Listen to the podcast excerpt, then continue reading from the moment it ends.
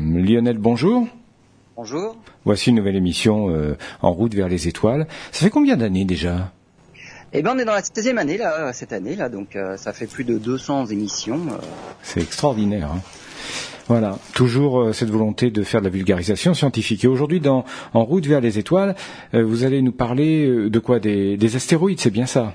Les astéroïdes. Les astéroïdes, c'est vraiment, c'est à la mode et c'est probablement même le futur de la conquête spatiale. Alors c'est aussi le passé, puisque ce sont les objets finalement les, les plus anciens du système solaire, ceux qui ont évolué le moins, alors que les planètes ont pour la plupart beaucoup évolué. Les astéroïdes nous permettraient de savoir ce qui s'est passé dans le tout début de la formation du système solaire. Les astéroïdes, on en parle aussi parce qu'on pourrait les exploiter, ils sont pleins de ressources. On en parle également parce que certains sont potentiellement dangereux, il faudrait pouvoir s'en protéger et donc il faut pouvoir les étudier pour cela. Et puis c'est peut-être aussi finalement le relais euh, indispensable pour le futur de la conquête spatiale justement grâce à leurs minéraux, à leurs ressources. Lionel, on va donc parler des astéroïdes. euh, et les astéroïdes, vous le disiez dans, le préambule, c'est presque l'avenir de, la conquête spatiale et, puis de l'espèce humaine. Il y a beaucoup de chance, oui. Ce, ce- ce sera l'avenir, on en parlera euh, en fin d'émission. On, on va commencer par le passé, et finalement comment on a découvert les astéroïdes. Les astéroïdes dans le système solaire, ils sont situés entre Mars et Jupiter. Euh, jusqu'à jusqu'à Mars, hein, les quatre premières planètes du système solaire sont des planètes qu'on appelle telluriques. Alors tellurique, ça vient du latin tellus, qui veut dire le sol. Ce sont des planètes rocheuses finalement, et des petites planètes.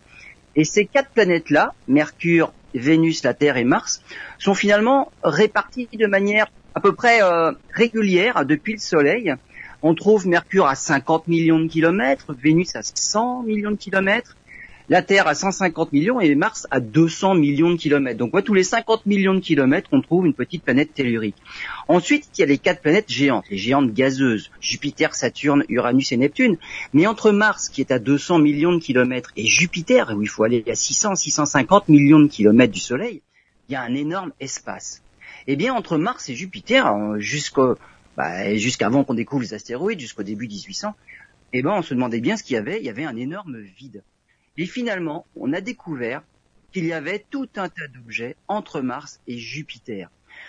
Rien de visible. Pourquoi? Parce que euh, le plus gros des astéroïdes est 40 fois moins lumineux que la limite de ce qu'on peut voir à l'œil nu. À l'œil nu, on peut voir des étoiles très faibles. On dit qu'elles sont de magnitude 5. C'est, on va dire, c'est un ordre de grandeur. Les étoiles les plus brillantes, la grandeur, c'est zéro. On appelle ça la magnitude zéro. On peut aller jusqu'à la grandeur, la cinquième grandeur, magnitude 5. Le plus gros des astéroïdes à magnitude 9. C'est 4 magnitudes au-dessus, c'est 40 fois moins lumineux. Il a été découvert en, 19 en 1801 par Giuseppe Piazzi. Giuseppe Piazzi, en Italie, euh, il a découvert Cérès, le plus gros de tous les astéroïdes qui a un diamètre de 950 km. C'est presque une petite planète. suite, Hein. en- Pardon? C'est presque une petite planète. ah ben, mais à l'époque, on a appelé ça une planète. On connaissait les planètes jusqu'à Uranus. Finalement, Cérès est devenue la huitième planète du système solaire. De 1802 à 1807, par la suite, on a découvert Pallas, puis Junon, puis Vesta. 500 km pour Pallas et Vesta et Junon 250 km. À la, à, la, à la découverte de ces quatre astéroïdes, finalement, on avait 11 planètes dans le système solaire. Et là, déjà, on s'est posé une première question, c'est est-ce que ce sont vraiment des planètes? Parce que là, on commence à en découvrir beaucoup, qui se trouvent toutes finalement entre Mars et Jupiter. Et donc là, on a commencé à dire non, ce sont des astéroïdes. Et les astéroïdes, on a fini par en découvrir beaucoup d'autres. On en connaît plus de 750 000. Et parmi ces 750 000 astéroïdes, 20 000 sont dangereux parce que 20 000 sont des géocroiseurs. Géocroiseurs, ce sont ceux qui croisent, qui traversent l'orbite de la Terre. À eux tous, tous ces astéroïdes, et on connaît que les plus gros évidemment, euh, les astéroïdes qui font quelques mètres de diamètre, ceux-là on les a pas encore répertoriés, on les voit à peine passer même quand ils frôlent la Terre. Et donc à eux tous, on n'imagine même pas qu'ils feraient une planète. Donc ce n'est même pas une planète qui aurait été formée, qui se serait détruite, même pas une planète en formation. À eux tous, ils font que le millième de la masse de la Terre, le dixième de la masse de la Lune. Alors, en quoi sont-ils intéressants puisque finalement ça ne ferait même pas un gros astre Oui. Eh ben je l'ai dit tout à l'heure dans l'introduction, ils n'ont pas évolué depuis des milliards d'années. Si on va explorer ces astéroïdes-là, ce sont sur les astéroïdes qu'on va trouver les roches les plus anciennes. Des roches qui datent du début finalement de la formation du système solaire. Et donc c'est là qu'on va pouvoir avoir une idée de comment était le système solaire au tout début de sa formation. Qu'est-ce qui s'est passé? Les roches terrestres sont beaucoup trop récentes, elles ont évolué, il y a eu de la géologie, il faut aller sur les astéroïdes pour en connaître plus sur le passé finalement du système solaire. Mais surtout, parmi eux, il y a ces fameux astéroïdes géocroiseurs les plus dangereux dont il faut pouvoir se protéger en cas de trajectoire de collision avec la Terre, et ça, on va en reparler. Oui, oui, ça c'est peut-être euh, c'est peut-être une illusion de vouloir s'en protéger, mais effectivement, on va en parler dans quelques instants. Lionel, euh, vous nous avez parlé des astéroïdes, enfin vous avez commencé à nous en parler, et notamment des géocroiseurs. Alors je rappelle à nos auditeurs, les astéroïdes géocroiseurs sont ceux qui croisent la Terre et qui ont la potentialité de, eh bien, de la, percuter, c'est bien ça? Eh c'est ça le problème. Voilà, on, en connaît quand même 20 000. Évidemment, les 20 000 qu'on connaît sont les 20 000 les plus gros, pas les tout petits qu'on n'aurait même pas pu découvrir avant et qu'on voit en général passer juste euh, juste après finalement. Donc il y en a quand même 20 000 dangereux que l'on suit dont on connaît les orbites. Et les orbites, j'ai dit qu'ils se situaient tous entre Mars et Jupiter. Là, on est tranquille, c'est à plus de 200 millions de kilomètres euh, du Soleil. Donc là, on est tranquille. Mais certains ont vu leur orbite modifiée. Et c'est pas rien parce qu'ils tombent en moyenne sur Terre 10 000 tonnes de, on va dire, d'astéroïdes par an. C'est 100 tonnes par jour. Alors revenons un peu sur le, vocabulaire. Euh, un objet qui s'approche de la Terre, un géocroiseur, ça peut être donc soit un astéroïde, soit même même une comète. Les comètes, c'est un réservoir qui est encore plus loin dans le système solaire, mais l'orbite peut également être modifiée et finalement, ça peut être amené à croiser l'orbite de la Terre. Donc, ce qui est dangereux, c'est astéroïde ou comète. Euh, lorsque l'un de ces objets-là pénètre dans l'atmosphère et fait une jolie traînée bien lumineuse, un phénomène lumineux dans l'atmosphère, c'est un météore. Et jusque-là, c'est pas trop dangereux. Quoique, on va voir. D'accord. Euh, si jamais ça tombe au sol, là, ça s'appelle météorite. Donc, astéroïde ou comète, ça devient déjà météore si c'est lumineux dans l'atmosphère en traversant, et ça s'appelle météorite si ça tombe au sol. Par le passé, euh, les astéroïdes, il y en avait beaucoup plus, et ils étaient surtout beaucoup plus gros. Et donc il y a eu des collisions. La Terre, lors de sa formation, elle a fait un peu le ménage sur son orbite, donc il en reste beaucoup moins qui risquent de, de percuter la Terre. Euh, il suffit de regarder la Lune. Il y a plus de 80 000 cratères sur la Lune. Donc on voit bien que le passé a été très mouvementé. Euh, sur la Terre, il y a eu au moins autant, disons en proportion, il y en a eu plus évidemment, puisque la Terre est un objet plus gros. Donc il y a eu énormément d'impact sur Terre. Il y en a quand même beaucoup moins maintenant, mais il en reste quand même 100 tonnes par jour. Mais ce sont des petits morceaux. Alors pourquoi ces objets-là sont devenus des géocroiseurs? Les astéroïdes se répartissent, on va dire, sur une grande ceinture. On appelle ça la ceinture principale. Alors une ceinture parce que finalement c'est pas juste une orbite précise, c'est une une grosse euh, grosse partie entre Mars et Jupiter, entre 300 millions et 500 millions de kilomètres. Donc il y a, y a toute une partie du système solaire large de 200 millions de kilomètres dans laquelle on est susceptible de croiser des astéroïdes. Il ne faut pas imaginer qu'on trouve des astéroïdes comme dans, certains films, on va dire, euh, comme la guerre des étoiles, où, il faut faire du slalom et être un pilote émérite pour pouvoir les éviter. Ça, c'est pas vrai. Non, les astéroïdes, c'est pratiquement l'inverse. Il y a beau y en avoir des millions, euh, il y a de la place dans l'espace.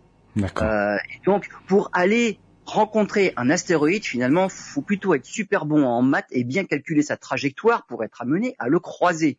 Donc c'est pas le problème de l'éviter, le problème c'est de pouvoir les rencontrer. Donc il y a de la place dans l'espace, c'est pas le problème, mais malgré tout, il y en a tellement que qu'il y en a qui peuvent être dangereux. Pourquoi ces astéroïdes qui sont tranquillement entre 300 millions et 500 millions de kilomètres du Soleil, donc ils sont assez loin de la Terre, pourquoi leur, leur orbite peuvent évoluer? Il y a il y a deux, enfin il y a une explication, c'est la planète Jupiter. Jupiter se trouve au-delà de la ceinture principale et certains astéroïdes sont en résonance avec Jupiter. C'est quoi la résonance?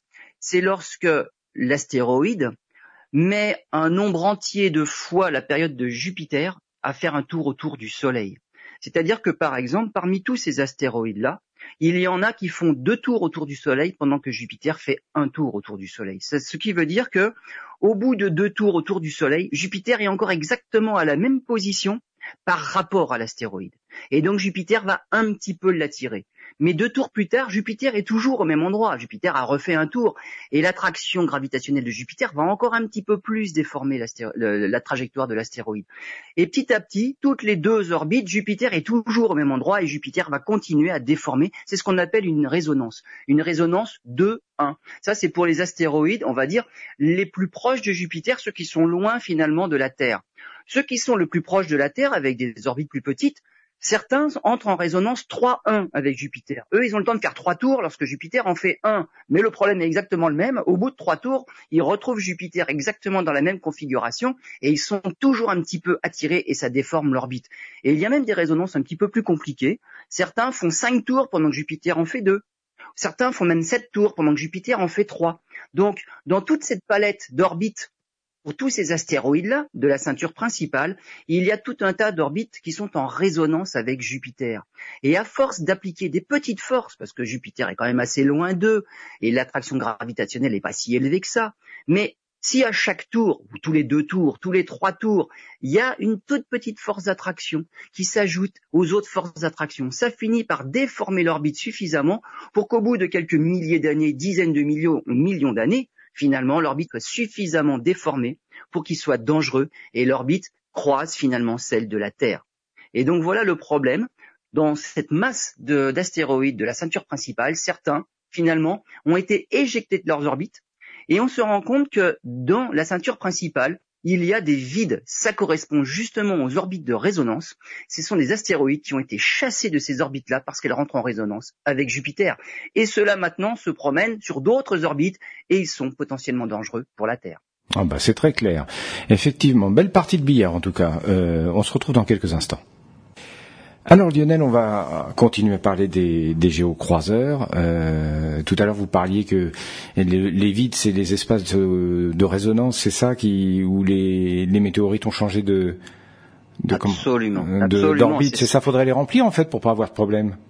Mais euh, le, problème, c'est que Jupiter va, va, nous vider ces orbites-là, puisque ça rentre en résonance avec Jupiter. Ah donc, on aura beau les remplir, ça se videra au fur et à mesure.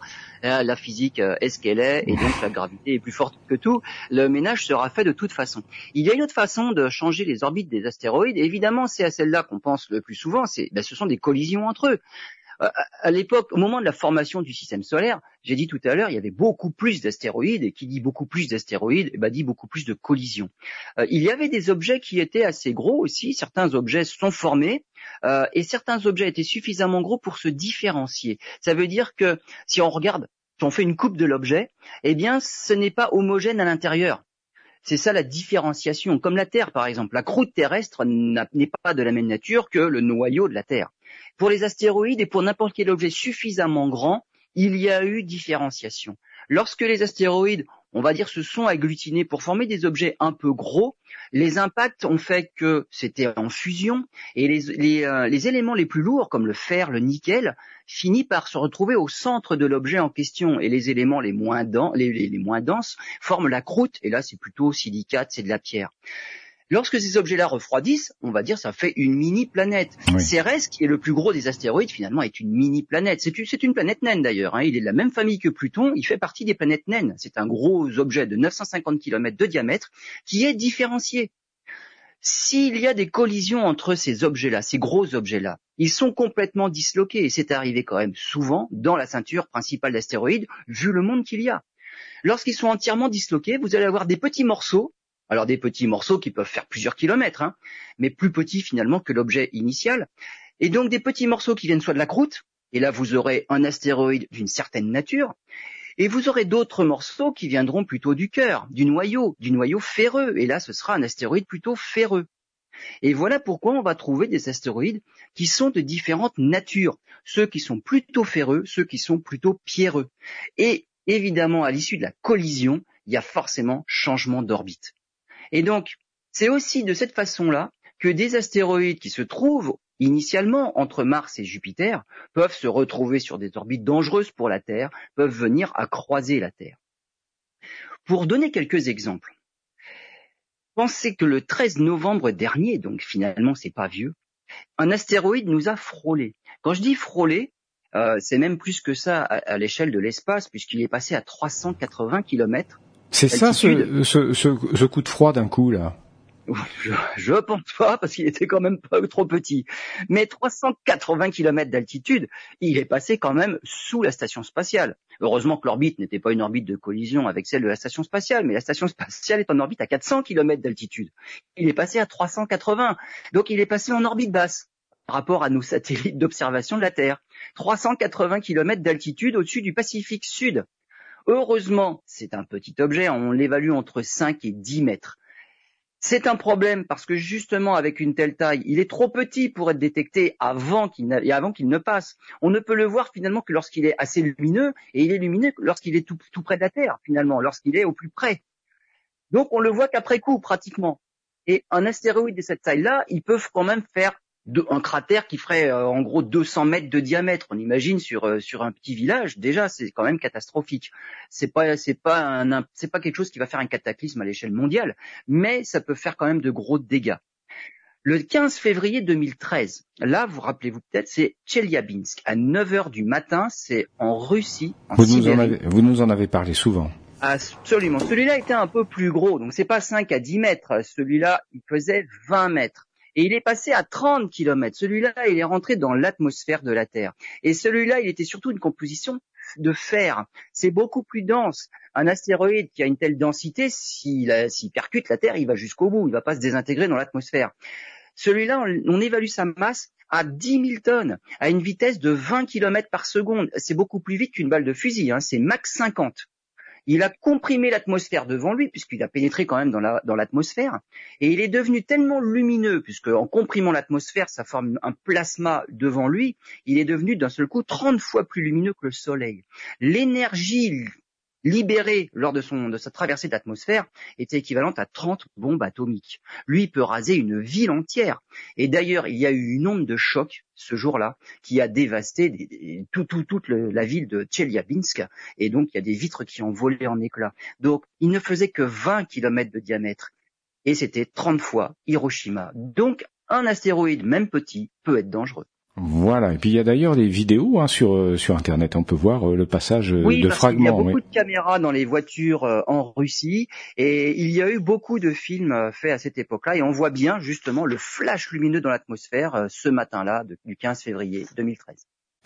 Lionel, on poursuit notre voyage dans l'univers et je dirais presque au début du système solaire, puisque, comme vous le disiez au tout début de cette émission, les astéroïdes sont les témoins du début du système solaire. Oui, et on va parler de leur exploitation, et vous allez voir, c'est surprenant, mais ça fait déjà des milliers d'années qu'on exploite les astéroïdes. J'ai dit que certains tombaient sur Terre. Euh, comment on le sait? Il reste quand même certains cratères sur Terre, on verra tout à l'heure, euh, mais aussi on retrouve certaines météorites. Certaines de ces météorites-là sont issues d'astéroïdes qui viennent du noyau ferreux de certains objets qui étaient plus gros encore à l'origine. Et donc, on a des objets qui sont faits à base de fer. Eh bien, ce fer-là, figurez-vous qu'il a été exploité depuis l'Antiquité. Depuis plus de 5000 ans, on exploite le fer des météorites. Faut dire que, faut dire que ça doit, ça doit ça fasciner nos ancêtres, forcément bah, ça fascinait, mais c'est surtout euh, pour eux c'était du fer facilement accessible. On n'avait pas encore de mine de fer exploitable comme on le fait maintenant. Une météorite ferreuse qui tombe sur Terre, c'est l'aubaine si on sait exploiter son fer. Et lorsqu'Howard Carter a découvert le, tombeau du pharaon Toutankhamon en 1923, il a découvert une dague en fer dans le sarcophage. Eh bien, il y avait aussi des hiéroglyphes dans le tombeau qui expliquait que c'était du fer du ciel. Ça veut dire que les, les, Égyptiens, à cette époque-là, ils savaient que ce fer-là était issu d'une pierre qui tombait du ciel. Déjà chez les pharaons. Un peu plus près de nous, les Inuits. En 1818, l'Écossais John Ross entre en contact avec les Inuits. Et il découvre lui aussi qu'ils sont équipés de harpons et de couteaux en fer et ils lui disent que le fer vient de ce qu'ils appellent la montagne de fer. Alors il a tenté d'en savoir plus sur cette montagne de fer, mais en fait ils ne lui ont pas révélé l'endroit d'où était euh, issu le fer qu'ils utilisaient pour leur harpon. 80 ans plus tard, Robert Peary. Alors Robert Peary, c'est un explorateur américain qui est connu pour ses expéditions arctiques à travers le Groenland et surtout pour la conquête du pôle Nord hein, de 1892-93 jusqu'à la dernière expédition 1908-1909. Mais Robert Peary, justement, est entré en contact aussi avec les Inuits. Et lui, il est parvenu à se faire conduire à la fameuse montagne de fer. En échange de quoi? D'un fusil. Ah oui, ah bah c'est magique, hein, les fusils, euh, ah finalement c'est plus facile d'attraper des phoques avec un fusil. et donc, il a réussi à découvrir cette montagne de fer. Et en fait, c'était un bloc de fer et nickel. Et c'est vraiment ça, hein, le, le, cœur des objets différenciés. Donc le cœur d'une planète, c'est du fer et du nickel. Ce sont les éléments les plus denses. Et eh bien, c'est un bloc de fer nickel de 31 tonnes. Voilà la fameuse montagne de fer des Inuits.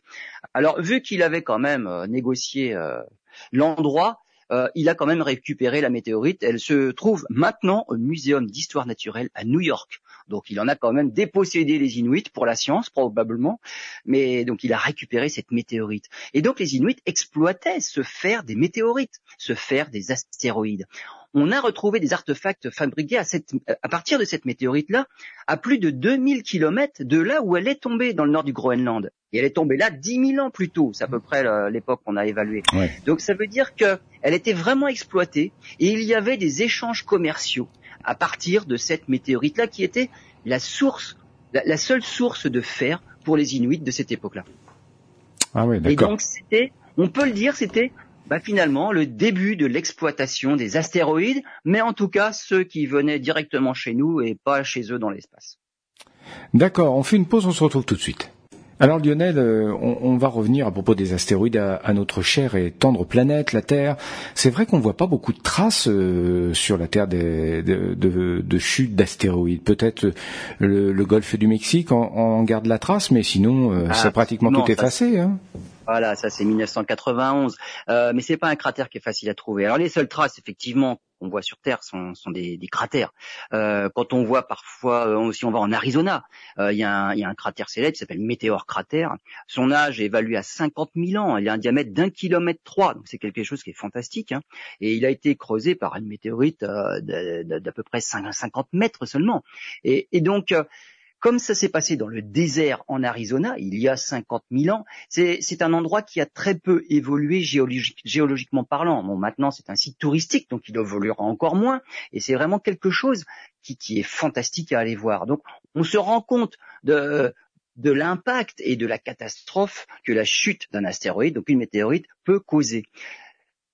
Le problème, c'est que effectivement ailleurs sur Terre, eh ben, soit on a beaucoup d'océans et sous l'océan, c'est pas facile à découvrir, soit on a des forêts, soit on a des montagnes et, finalement avec la géologie de la Terre, on a de la tectonique des plaques. La croûte terrestre se renouvelle.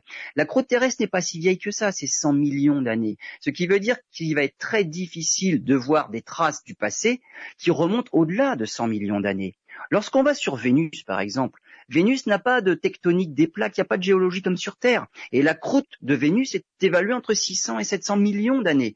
Il y a des cratères sur Vénus, hein, entre 3 km et 280 km, mais ça n'a pas évolué depuis plus de 600 millions d'années. Sur la Terre, c'est différent. Et sur la Terre, on y habite et nous aussi, on, on, travaille le sol quand même.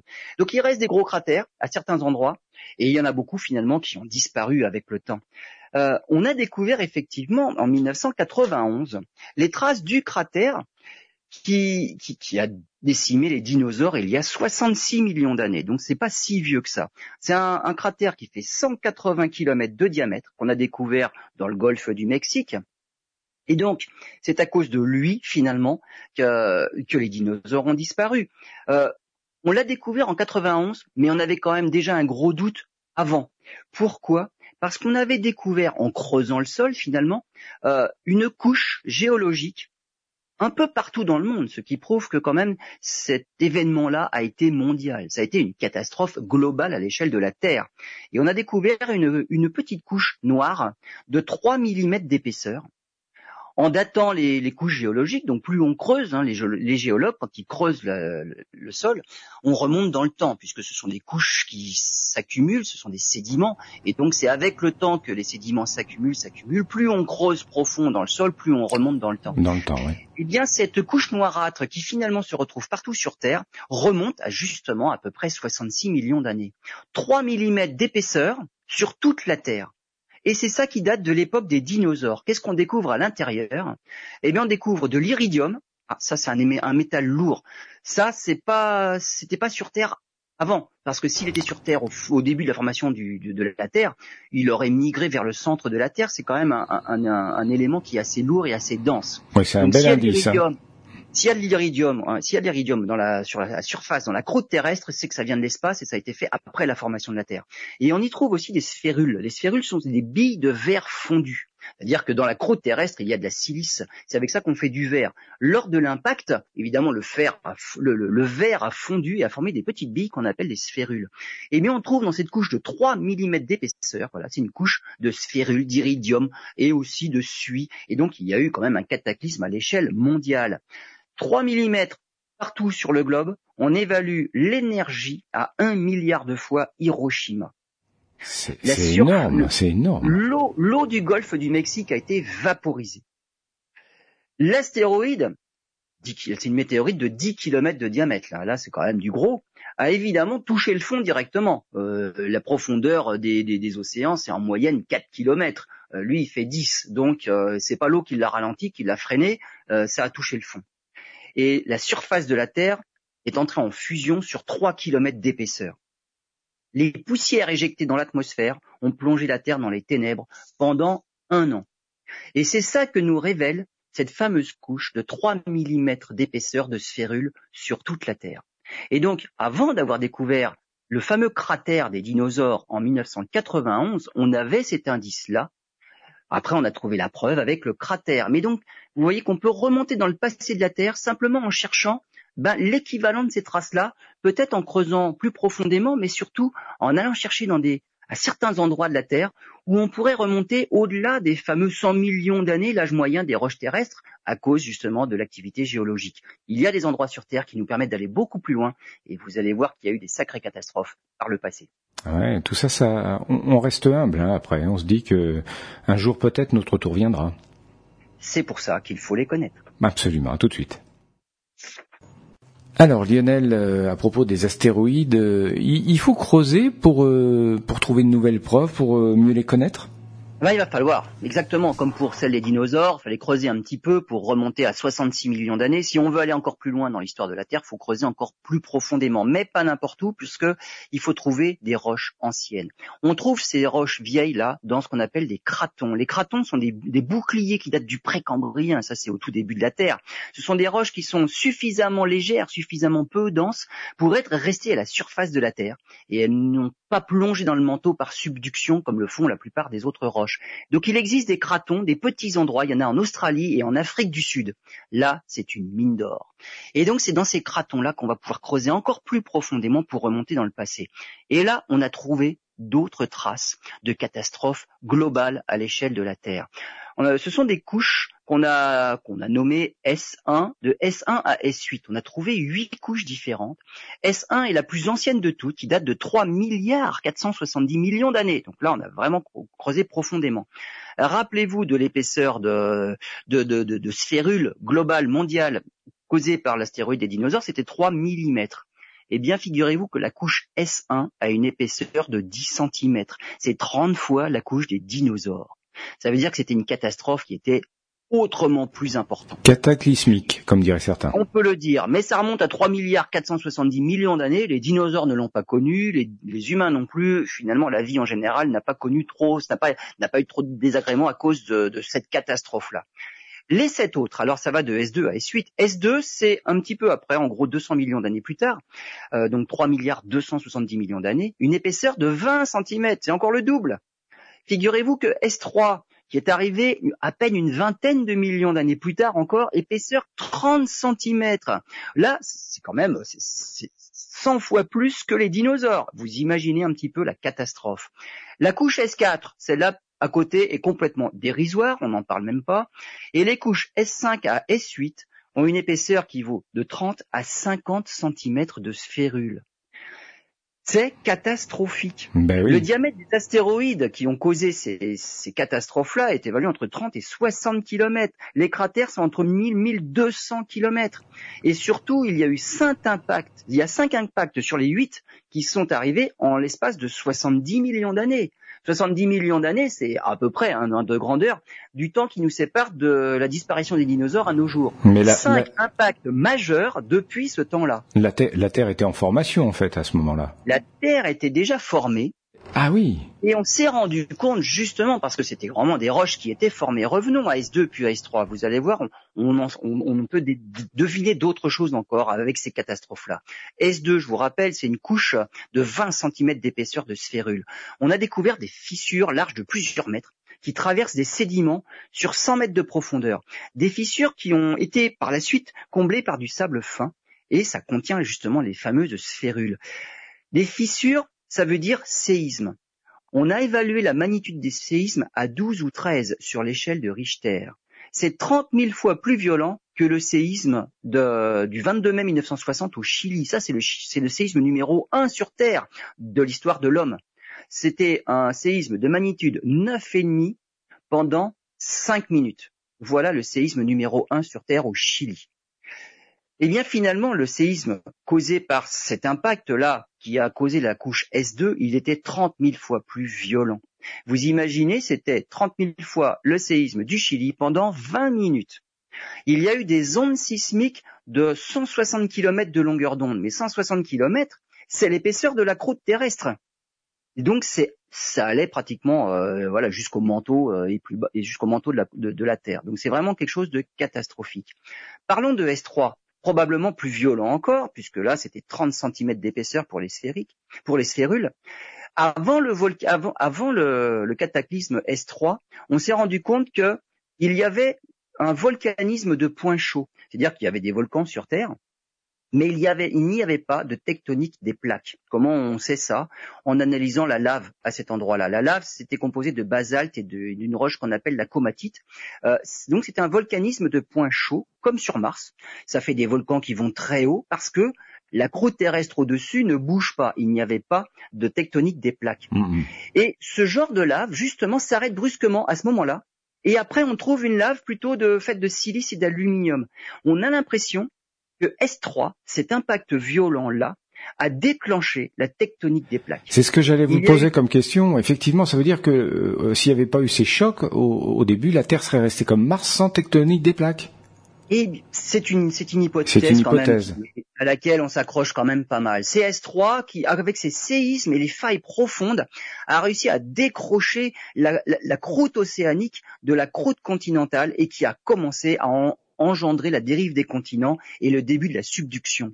On s'est rendu compte d'autre chose aussi, c'est que il y a 3, 3 milliards et demi d'années, donc avant même la première euh, couche S1, là, le premier impact global, il y avait déjà un début de vie, des cellules fossiles, on en avait trouvé. 300 millions d'années plus tard, après toutes ces séries d'impacts jusqu'à S8, on trouve des tapis de bactéries, notamment en Australie, on trouve des stromatolites. Et on est en pleine période des gros impacts. On a l'impression que pour que la vie explose, il faut des grosses crises de cette manière-là. On a une autre aussi une autre hypothèse à laquelle on s'accroche pas mal. C'est la mer à l'époque. C'est surtout une mer qui est stratifiée. Il n'y a rien qui bouge sur Terre. En surface, on a une eau qui est pauvre en éléments nécessaires à la vie.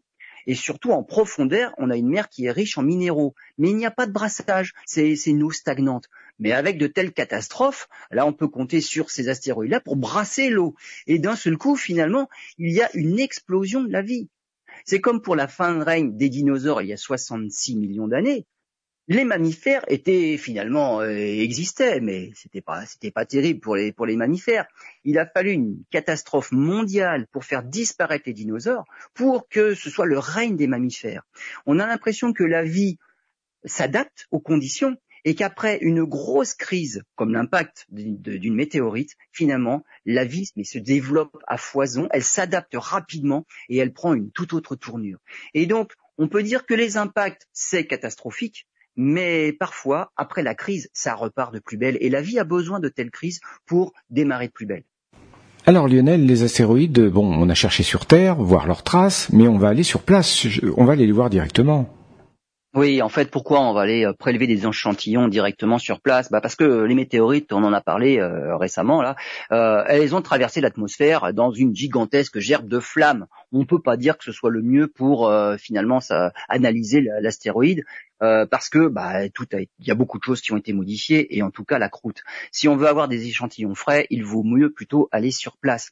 Donc je vais parler de deux petites missions, euh, une mission japonaise, une mission plutôt euh, américaine. Donc Ryugu, il y a deux, astéroïdes, Ryugu 900 mètres de diamètre et Bennu 500 mètres de diamètre, sont deux géocroiseurs. Hein. Ryugu, donc c'est la sonde japonaise Hayabusa 2 qui est allé l'explorer. Euh, juillet 2018, euh, il y a un orbiteur euh, qui se met en orbite autour de, de Ryugu. 24 septembre 2018, il y a deux robots qui se posent. Et en février 2019, descendent sur l'astéroïde pour faire une collecte d'échantillons. En avril, deuxième collecte.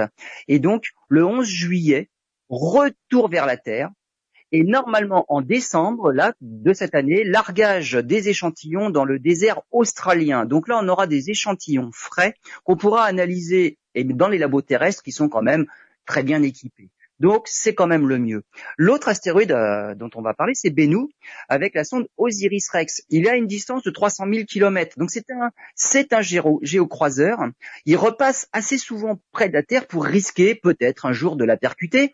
Et parmi les 1500 astéroïdes géocroiseurs de plus de 100 mètres de diamètre, Bennu est quand même en numéro 2. Donc dans le classement, il est bien placé. Vieux mot, mieux vaut savoir euh, comment il est constitué pour peut-être éventuellement un jour s'en protéger. Arrivé de la petite sonde Osiris-Rex euh, le 3 décembre 2018, euh, il y a eu des un problème pour pouvoir se poser, c'est qu'on fait d'abord une cartographie pour décider de l'endroit où on va descendre et on s'est rendu compte qu'il y avait des gros cailloux partout. Et en plus, l'astéroïde éjecte des particules. Euh, on pensait à un moment qu'il se prenait pour une comète et donc il y avait des éjections de particules. C'était pas évident pour la sonde. Finalement, on a on a réussi à collecter des échantillons.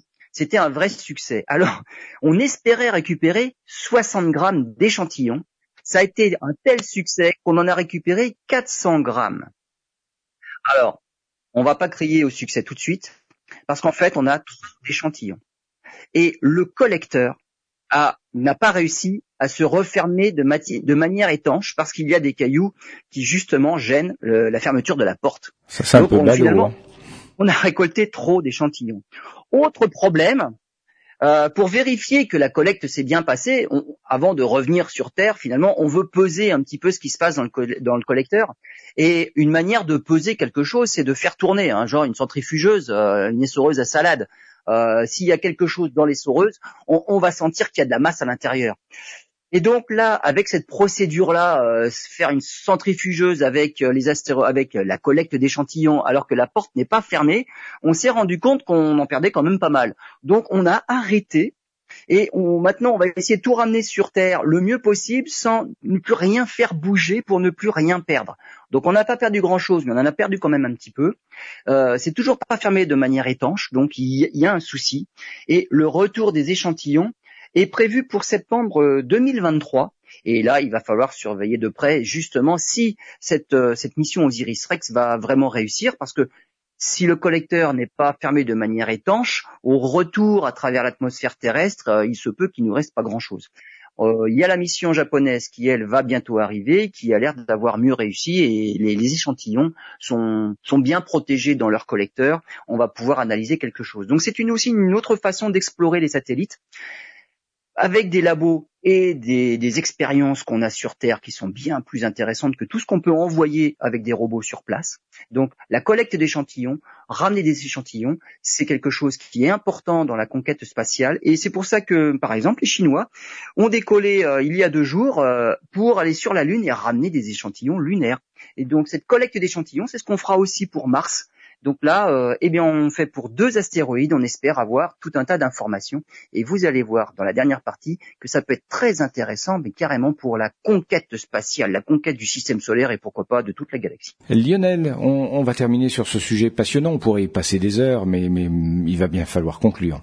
On va conclure. Les astéroïdes, on, je l'avais dit dans l'introduction aussi, mais c'est peut-être des, finalement des, des stations-service, des, des, des, relais pour la conquête spatiale, la conquête du système solaire et peut-être au-delà. Pourquoi? Parce qu'ils sont riches en ressources, ils sont riches en eau, ils sont riches en métaux rares. Qu'est-ce qu'on fait avec l'eau? Ben, On fait de l'hydrogène et de l'oxygène. L'eau, c'est deux atomes d'hydrogène pour un atome d'oxygène. On peut décomposer l'eau et l'hydrogène et l'oxygène, eh bien, c'est le carburant pour nos, pour nos fusées. Sachez que sur Cérès, il y a de l'eau et de la glace. Il y a plus d'eau douce que sur Terre. On pourrait faire 3 milliards de fois le plein du futur lanceur de la NASA, le SLS, le Space Launch System, la future, futur lanceur, future fusée de la NASA. Rien qu'en allant sur Cérès, on refait 3 milliards de fois le plein avec l'eau que contient Cérès. Donc vous voyez bien que ce sont carrément des, des stations-service de l'espace. Et que dire encore de la ceinture de Kuiper? Depuis tout à l'heure, on ne parle que de la ceinture principale des astéroïdes. Mais au-delà de Neptune, là où se trouve Pluton et au-delà de Pluton, il y a une autre ceinture d'astéroïdes une largeur de 5 milliards de kilomètres. Elle est 200 fois plus grande que la ceinture principale entre Mars et Jupiter, avec des dizaines d'objets comme Cérès. Il y a des, dizaines de millions d'astéroïdes à découvrir. Et finalement, ce sont des relais pour l'espace lointain. Et ils commencent petit, à petit à nous livrer leurs secrets, mais on en est qu'au tout début. Donc les astéroïdes, c'est vraiment l'avenir. Ah, effectivement, oui, c'est vraiment l'avenir. Et c'est peut-être une autre émission d'ici quelques temps? D'ici quelques dizaines d'années ah. probablement, lorsqu'on aura commencé la conquête du système solaire. D'accord. Et puis, si, si, on pourra, vous pourrez nous parler, bien sûr, eh bien, des résultats, des analyses de, de ce que les sondes spatiales ont ramené sur Terre, quand même. Absolument. Ça, c'est pour très bientôt. Donc, effectivement, on pourra en reparler pour voir ce qui aura vraiment été fait. Merci Lionel. À bientôt.